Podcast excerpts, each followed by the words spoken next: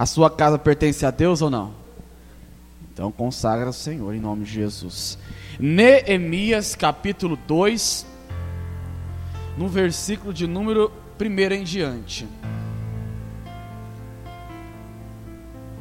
Gênesis, Êxodo, Levíticos, Números, Deuteronômio, Josué, Juízes, Ruth, Samuel, Samuel, Reis, Reis, Crônicas, Crônicas de novo, Esdras, aí chegamos em Neemias, capítulo de número 2, o versículo é de número 1. Quem encontrou, diga graças a Deus. Todos juntos aqui. Neemias capítulo 2, versículo 1. Sucedeu, pois, no mês de Nisan, no ano vigésimo do rei Antaxerxes, que estava posto vinho diante dele. E eu tomei o vinho e o dei ao rei. Porém, nunca antes estivera triste diante dele. E o rei me disse: Por que está triste o teu rosto? Pois não estás doente? Não é isso senão tristeza de coração. Então teme muito em grande maneira. Amém? Pare só um pouquinho preste atenção. Nós estamos aqui num propósito de fé de orar pela família. Estamos ou não estamos? Você entrou aqui hoje para buscar pela sua casa, pela sua família. E certamente essa busca ela vai levar uma caminhada. Ela vai levar uma trajetória. Você terá que caminhar para alcançar os seus objetivos. Não é parado, não é prostrado. Você tem que ir atrás daquilo que lhe pertence. Aqui nós estamos vendo uma história de um homem chamado Neemias. Ali começa dizendo que, num certo tempo, né, no reinado do rei Antaxerxes, esse reinado ele sucedeu após o período babilônico, aonde o povo de Israel foi, né, mais uma vez aí escravizado, sofreram aí as guerras e as aflições, mas aquela situação começou a mudar. E um homem chamado Neemias estava neste tempo, neste lugar. E o rei Antaxerxes convidou ele para ir, né? Tomar um vinho, tomar alguma coisa com ele naquele momento. Neemias, ele era copeiro do rei. Neemias, ele era uma pessoa que trabalhava ali junto do reinado. Ele era um homem que estava próximo, né, digamos aí, à realeza. E ele tinha ali os seus afazeres, as suas obrigações. Para quem conhece o copeiro, é aquela pessoa que antes né, do seu senhor ele tomar algo, comer algo, ele vai lá e vê se está tudo certo. Porque naquele período tinha muitas pessoas tentavam envenenar a comida do rei, né, ver se está boa ou não. E o copeiro tinha essa, é, é, esse trabalho de antes do rei né, degustar algo, ele teria que fazer isso antes. Só que ali nós vemos que Neemias era uma pessoa tão próxima a este rei, era uma pessoa de tão confiança, de extrema confiança, que o que? O próprio rei chamou ele para tomar um vinho com ele, né? É como você convidasse uma pessoa muito importante para tomar um café da tarde com você, para degustar algo junto com você na presença dele. E o rei chamou Neemias. Só que aquele rei, ele era tão próximo de Neemias, para você ver, daquele copeiro, daquele homem, né?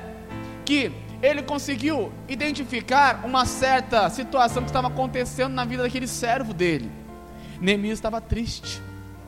Neemias estava ali, né? Decepcionado com alguma situação. Você entrou aqui na igreja, você veio buscar a, é, a bênção de Deus, mas certamente você em algum momento se sentiu triste. Você se sentiu às vezes até um pouco, né? Maltratado, cansado. Mas Deus, ele vê isso no seu coração. Ele consegue entender isso. E aí o rei, né? Ele viu que Neemias estava dessa maneira. E logo perguntou para Neemias: Neemias, por que você está assim? Você nunca, nunca esteve assim? Por acaso você está doente? Né? O que está acontecendo com você? E não aparentava ser doença alguma. Ou seja, certamente a tristeza vinha do coração. Tem muita gente hoje na igreja com essa tristeza mas guardando ela. Ao invés de mudar a situação, estão guardando essa tristeza por algo que afligiu a vida dela. Até porque nós viemos aqui orar e a maioria das vezes acontece, infelizmente, nós oramos aqui, chegamos em casa, a resposta pode ser que seja outra. O inimigo se levanta e aquela pessoa que a gente busca, ela está totalmente diferente. Ah, não, eu orei, eu orei para meu filho, meu marido, para a esposa, eu creio que agora vai ter mudança. Chega em casa totalmente ao contrário. Você fica triste, não fica? Ah, não, pastor, nem ligo não. Você pode não ligar, mas infelizmente um sentimento bate da hora. O certo é você repreender e manter-se firme na sua caminhada. Mas Neemias ele se sentiu abatido e o rei conseguiu identificar isso. Mas vamos continuando aqui para a gente ver o motivo dessa tristeza de Neemias, né? E olha ali o que diz mais, né, no versículo 3. E disse ao rei: Viva o rei para sempre. Como não estaria triste o meu rosto, estando a cidade, o lugar, o sepulcro dos meus pais, assolada, e tendo sido consumidas e suas portas a fogo? Neemias logo expõe o problema. Neemias logo mostra o porquê que ele estava triste. Neemias estava a serviço do rei Antaxerxes ali. Mas a família dele, a casa dele, ele sabia que estava passando por né, uma situação complicada. As portas, como disse ali, estavam consumidas, estavam postas a fogo. Ou seja, tinham sofrido ali uma luta. Infelizmente, eles foram aí, é, acabaram sofrendo os danos. E aí Neemias ficou triste com aquilo. Eu estava falando, às vezes é você que ora, você que busca, você mesmo fica triste por algo que aconteceu. Aí eu busquei hoje, mas aconteceu isso e tudo mais. Eu fico triste. E Neemias falou: Esse é o motivo da minha tristeza. Só que nós vamos ver mais adiante que o motivo da sua tristeza não é né, desculpa, não é pretexto para você parar de buscar. Ou melhor dizendo ainda, o motivo de estarmos aqui, três, quatro, cinco pessoas, não é motivo para você parar de buscar, não. Ah, mas é, então não vai acontecer nada se tiver uma multidão. Não, não. Se você continuar a sua caminhada, a vitória ela já pertence a você, em nome de Jesus. Glória a Deus. Fala para a pessoa do seu lado, a vitória já pertence a você, em nome de Jesus. E aí, continuando a leitura, a gente vai aprendendo cada vez mais. Olha só, no versículo 4: E o rei me disse, né? Que me pedes agora? Então orei a Deus dos céus e disse ao rei: Se é do agrado do rei e se o teu servo é aceito em tua presença, peço-te que me envies ajudar a cidade do sepulcro dos meus pais, para que eu a para que eu edifique. Vamos parar por aqui, vamos entender também essa parte.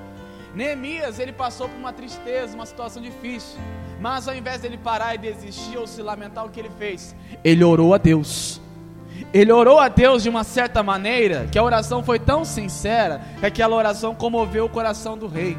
Porque ele pediu para o rei: Senhor, eu não posso voltar para minha casa, para minha terra, lá aonde meus pais né, foram sepultados e meu povo está sofrendo. Eu não posso voltar. Mas pensa só o rei naquela posição. Ele tinha um copeiro de totalmente confiança. Ele iria, digamos assim, correr o risco de perdê-lo ou até aquela pessoa nunca mais voltar. Mas como Neemias, ele fez a oração diretamente para Deus, foi Deus que se encarregou de convencer o coração do rei. E ele convenceu, e ele pediu: Eu posso ir lá para a terra dos meus pais? Mas eu não vou lá para me lamentar, não. Eu não vou lá para minha casa para aceitar a dificuldade. Eu não vou lá para minha casa para compadecer daquilo que eles estão fazendo. Ah, ele está errando, estou errando, estou buscando, não está dando em nada. Então eu vou errar junto com aquela pessoa. Eu vou desistir daquela pessoa. É, gente se entrega, depressão, a vícios. Fala ela, já que ela está também. É aquela família que o pai né, bebe, mas a mãe não. Aí tá lá, a mulher está buscando, está buscando, está buscando. Aí como ela vê que não dá em nada, ah, não está adiantando nada, então vamos também, não tem problema nenhum. E acaba cedendo. Para no meio do caminho. E quando você fica à beira do caminho, representa que você é como se fosse aqueles pedintes, mendigos que à beira da estrada. Não recebem nada. Não recebem nada. Nada de bom, somente migalhas. Como eu sempre digo, você não merece migalhas. Você merece o melhor de Deus. E aí Neemias ele quis voltar. Olha, eu vou voltar para lá para mudar essa história, para edificar a minha cidade. Você vem aqui hoje, mas tem que voltar para sua casa com a certeza de edificar o seu lar. Tem que voltar com esse desejo do seu coração. Eu vou lá, ainda que esteja assolada, fogo, né? As paredes todas quebradas, mas eu vou lá para edificar. Por que que você vai fazer isso? Porque Deus te chamou. Deus te colocou neste propósito. Deus te deu uma missão. Deus te deu uma missão para você nas suas mãos. Ele te deu. Nós não podemos menosprezar. E aí, continuando a leitura, aqui no versículo agora, no versículo 6. Então o rei me disse, estando a rainha sentada junto a ele, né? Quanto durará a tua viagem e quando voltarás? E aprova o rei enviar-me apontando-lhe um certo tempo, né? Queria determinar quando é que você vai, quando é que você volta. Como eu falei, poderia correr o risco de perder aquele homem, mas ele orou a Deus e Deus convenceu o coração daquele rei. E ele pôde ir. E aí, olha só, além dele, é o que Deus, é o que Deus fez através da vida dele, no versículo 7. Disse mais ao rei: Se ao rei parece bem, deem-se-me cartas para os governadores da além do rio, para que me deem passagem até que chegue a até que chegue a Judá. Entenda uma coisa: quando você sair daqui, quando você for a uma luta, pelejar algo, peça para Deus te dar as direções, peça para Deus te dar o caminho. Para quem dirige carro, automóvel e usa GPS, sabe o que eu estou falando. Quando você coloca lá uma rota, um destino, onde você quer chegar, aquele GPS ele trata para você toda a rota. Só que além de traçar a rota para você, ele aparece os avisos. Para quem já usou aquele Waze da vida, lá fala, ó, ali à frente vai ter um obstáculo, lá vai ter trânsito, tem um buraco ali, ali tem isso, tem tudo mais. Vai te alertando. Ou seja, não quer dizer que o problema não exista na sua vida. Não quer dizer que o mal não vai se levantar. Mas se você pedir para Deus, ele vai te avisar com antecedência. E você vai saber ali não né, fazer parte daquela maldição. Você vai se desviar do mal. Não vai ser afetado. Peça para Deus. Neemias ele pediu para o Senhor. Falou, Senhor, eu vou ir para ajudar, mas que o Senhor vá falando no meu caminho, porque certamente pensa comigo, Neemias voltando para a terra dele, não ia ser fácil. No caminho podia ter adversários, no caminho podia ter os inimigos lá, eles iam tentar se levantar contra Neemias, era só um homem. Mas ele pediu para Deus enviar, com digamos uma carta de imunidade, para que ele viesse sim ver o mal, mas ele não viesse é, fazer parte daquele mal. Neemias foi e chegou até Judá. Ele pediu o caminho e Deus deu o caminho na vida dele.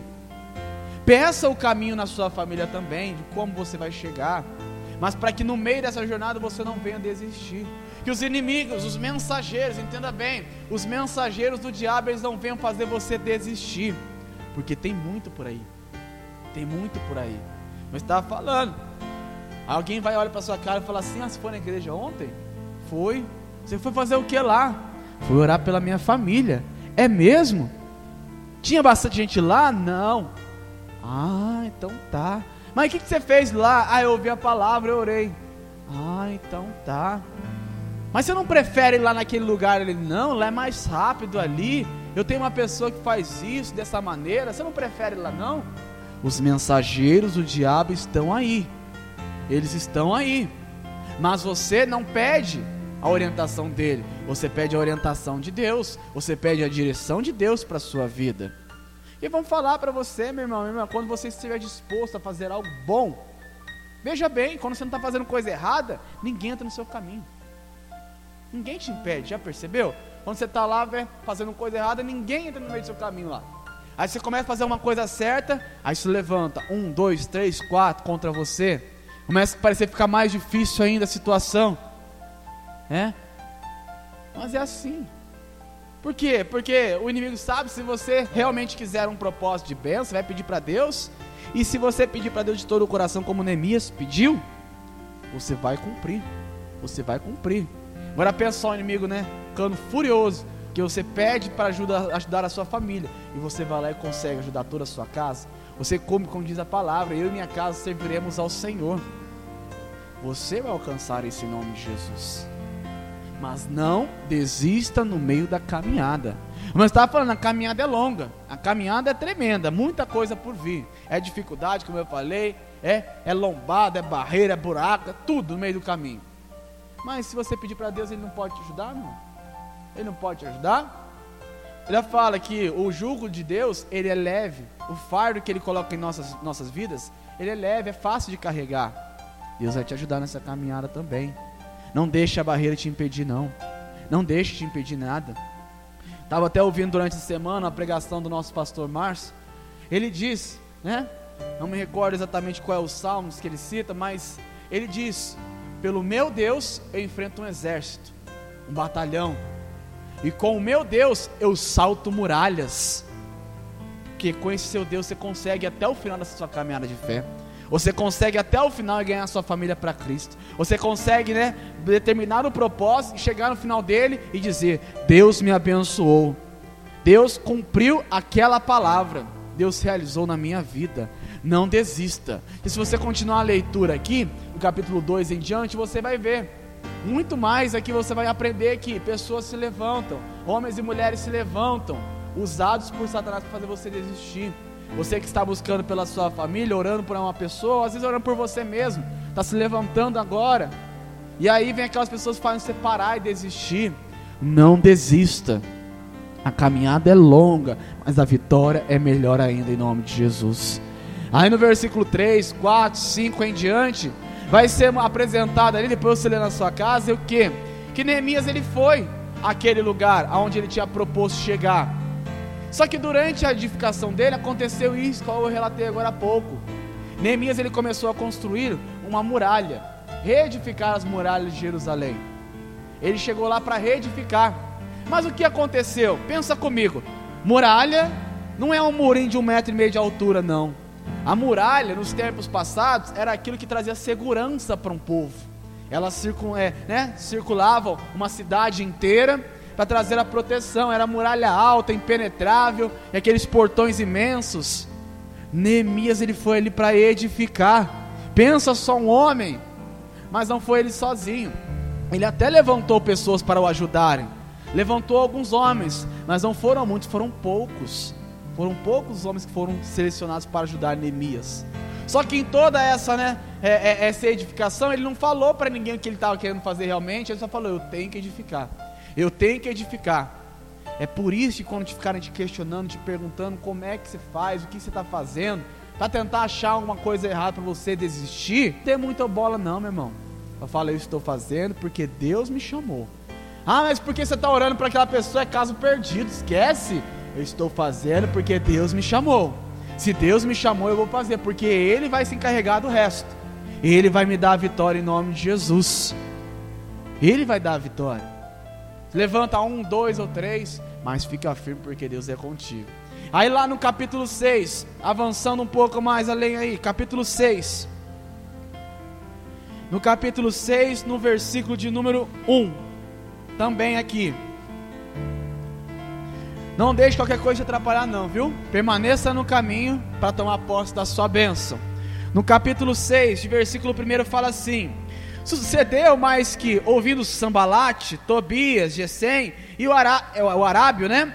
E o resto dos nossos inimigos, que havia edificado um muro, e que nele não havia brecha alguma, ainda que este tempo não tinha posto as portas nos portais. No 2: Sambalat e Gesem enviaram a dizer: Vem, congreguemos-nos juntamente das aldeias no vale de Ono.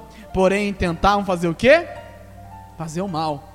Eu falei, os mensageiros do diabo estão aí. Esse rei aqui, Sambalat, era o próprio Satanás. Ele estava ali para confrontar o povo de Israel o tempo todo. Não queria ver eles bem. Aí quando eles viram lá que Neemias fez algo bom, Aí quando eles viram que Neemias estava firme no propósito, edificou a muralha, que não tinha brechas, era firme, era grande. Só não tinha as portas ainda colocadas. Não tinha as portas ainda colocadas. Como eu falei, vai procurar uma brecha. Ah, mas não colocou portas, aquilo outro, né? Ah, mas ah, você orou, mas aquela pessoa ainda está lá. Mas você buscou, aquela pessoa ainda faz isso, ela ainda é dessa maneira ainda. Vai achar uma coisa para tentar fazer você desistir. Mas Neemias, olha o que ele ensina para a gente aqui no versículo 3. Ele diz no versículo 3: e enviei-lhes mensageiros a dizer: Estou fazendo uma grande, estou fazendo uma grande obra, de modo que não poderei descer. Por que cessaria esta obra enquanto eu deixasse e fosse ter convosco? Deus chamou Neemias, Deus chamou a mim e a você para fazermos uma obra. Quando te questionarem, venha, pare, deixe, esqueça. Não, não, não. Por que eu vou parar de fazer algo que Deus mandou fazer? Se Deus não te mandou, sai fora. Mas se Deus te mandou fazer, vá até o fim. Ele diz assim: de modo que não poderei descer. Meu irmão, minha irmã, a missão é sua. Não tenta passar para outra pessoa, não. A missão foi dada para você. Então busque hoje cumprir com essa missão que Deus te dá. Para cumprir a missão, ele fala como? Eu não cessarei esta obra. Eu não cessarei. E termina. Faz igual aquela criança birrenta, sabe? Quando não quer fazer algo, que ela faz? Fecha o bicão, não vou fazer e não faz. Seja essa pessoa também. Não vou parar de buscar. Eu não vou desistir do que Deus me chamou para fazer. Que se você parar, a recompensa é qual? Diz aí. Qual é a recompensa você tem se desistir? Nenhuma. Mas se você lutar, você recebe. E tanto que no caminho que você vai trilhando, você vai recebendo também ensinamentos. No final, a sua vitória está preparada, sim, certamente. Mas durante essa caminhada você vai aprendendo. Você aprende a ter paciência, aprende a ser uma pessoa determinada, aprende a ser uma pessoa às vezes até bondosa, mais dócil, mais carinhosa. Você aprende. Ah, é aquela pessoa que é cabeça dura. Se você não tiver paciência, como é que você vai lidar com ela? Deus vai te ensinar a ser paciente. É colocar a situação para você se aprender, para você se aprimorar. Mas permaneça. No final fala assim: enquanto eu a deixasse e fosse ter convosco, não receberemos nada se nós deixarmos a obra que Deus está nos dando para fazer, para nos iludirmos, para perdermos o nosso tempo com o que o diabo tem oferecido com o que o diabo tem colocado na nossa frente. Não pare. A caminhada é minha e é sua. Entenda dessa maneira: é minha e é sua. Não estamos colocando o peso nas costas de uma pessoa só, não. É minha e é sua. É nossa. Do povo que conhece a palavra e tem essa missão. Deus te chamou, como chamou Neemias, para uma grande obra. É uma pessoa só, pastor, mas é uma grande obra que Deus quer fazer. Aí a família inteira, então a grande obra aí. Ah, é um bairro, é uma cidade, a grande obra se manifestando mais uma vez. Não pare, Deus é contigo. Mas para você não desistir, não pode ficar triste jamais. Lembra lá no começo que a gente viu, lá no capítulo 2, Neemias, como é que ele estava? Não estava triste? Estava triste, mas ele não permaneceu. Não permaneceu. Veio um abatimento no seu coração, tudo bem, já falei que somos homens, somos né, naturais, sentimos, temos sentimentos, mas não permaneça na tristeza, não permaneça no choro. Neemias, após ele sentir aquilo né, no coração dele, o que ele fez? Ele orou a Deus. Você já tem orado a Deus? Falou, eu tenho. Então ore com mais fervor, ore com mais determinação. Faça a prova de Deus, para que Ele venha conduzir você neste caminho. Ore e vá até o final. E vai trabalhar, meu irmão. Vai trabalhar, minha irmã. A edificação ele não foi feita ali, não. Ah, faz isso lá para mim, faz isso não. Ele mesmo foi lá. Ele mesmo foi lá, colocou a mão na massa, como diz aí, e edificou. Coloque a mão na massa hoje, vá você mesmo. Não espere por fulano de tal, né? Não espere simplesmente tal pessoa. Ah, mas meu nome está lá na igreja já. Fica esperando só não, vá atrás. Ah, mas fulano de tal falou que ia orar por mim. Vá atrás também. Não fique de mãos atadas. Muda de vida hoje. Esta mudança tem que existir. Quando vier o problema, a situação, você tem que permanecer no problema ou você tem que tomar uma atitude? Tem que tomar uma atitude. Então fala para a pessoa do seu lado, fala: "Meu irmão, acorda ela. Toma uma atitude. Toma uma atitude. Tem que despertar, meu. A gente fica aí parado e não vê nada. A gente fica triste em ver pessoas que aceitam a situação como está. Não, mas você pode mudar. Não, não, deixa, deixa, tá bom assim, tá bom. Mas você pode ser melhor. Não, não, deixa assim, tá bom demais. Melhor do jeito que tá. Não, meu irmão, vá além. Faça mais. Tem feito já? Faça mais um pouquinho. Não custa nada. Eu falei, tudo que você faz serve de aprendizado. Tudo que você passa serve para você aí de conhecimento.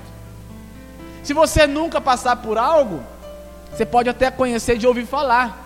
Mas se você passar por essa situação, você vai aprender porque você passou e superou. Você vai poder ajudar outra pessoa que também está precisando de uma vitória na família, porque você passou e venceu em nome de Jesus. Tome essa posição hoje. Chore, tudo bem, mas se levante hoje e edifique a sua casa, edifique a sua vida para a glória do nosso Deus. Amém? Deus está contigo. Deus está contigo. Tem essa de Deus estar tá muito ocupado. Não, Deus está contigo. Creia nisso. Deus está na sua vida, está na minha, está na de todos nós.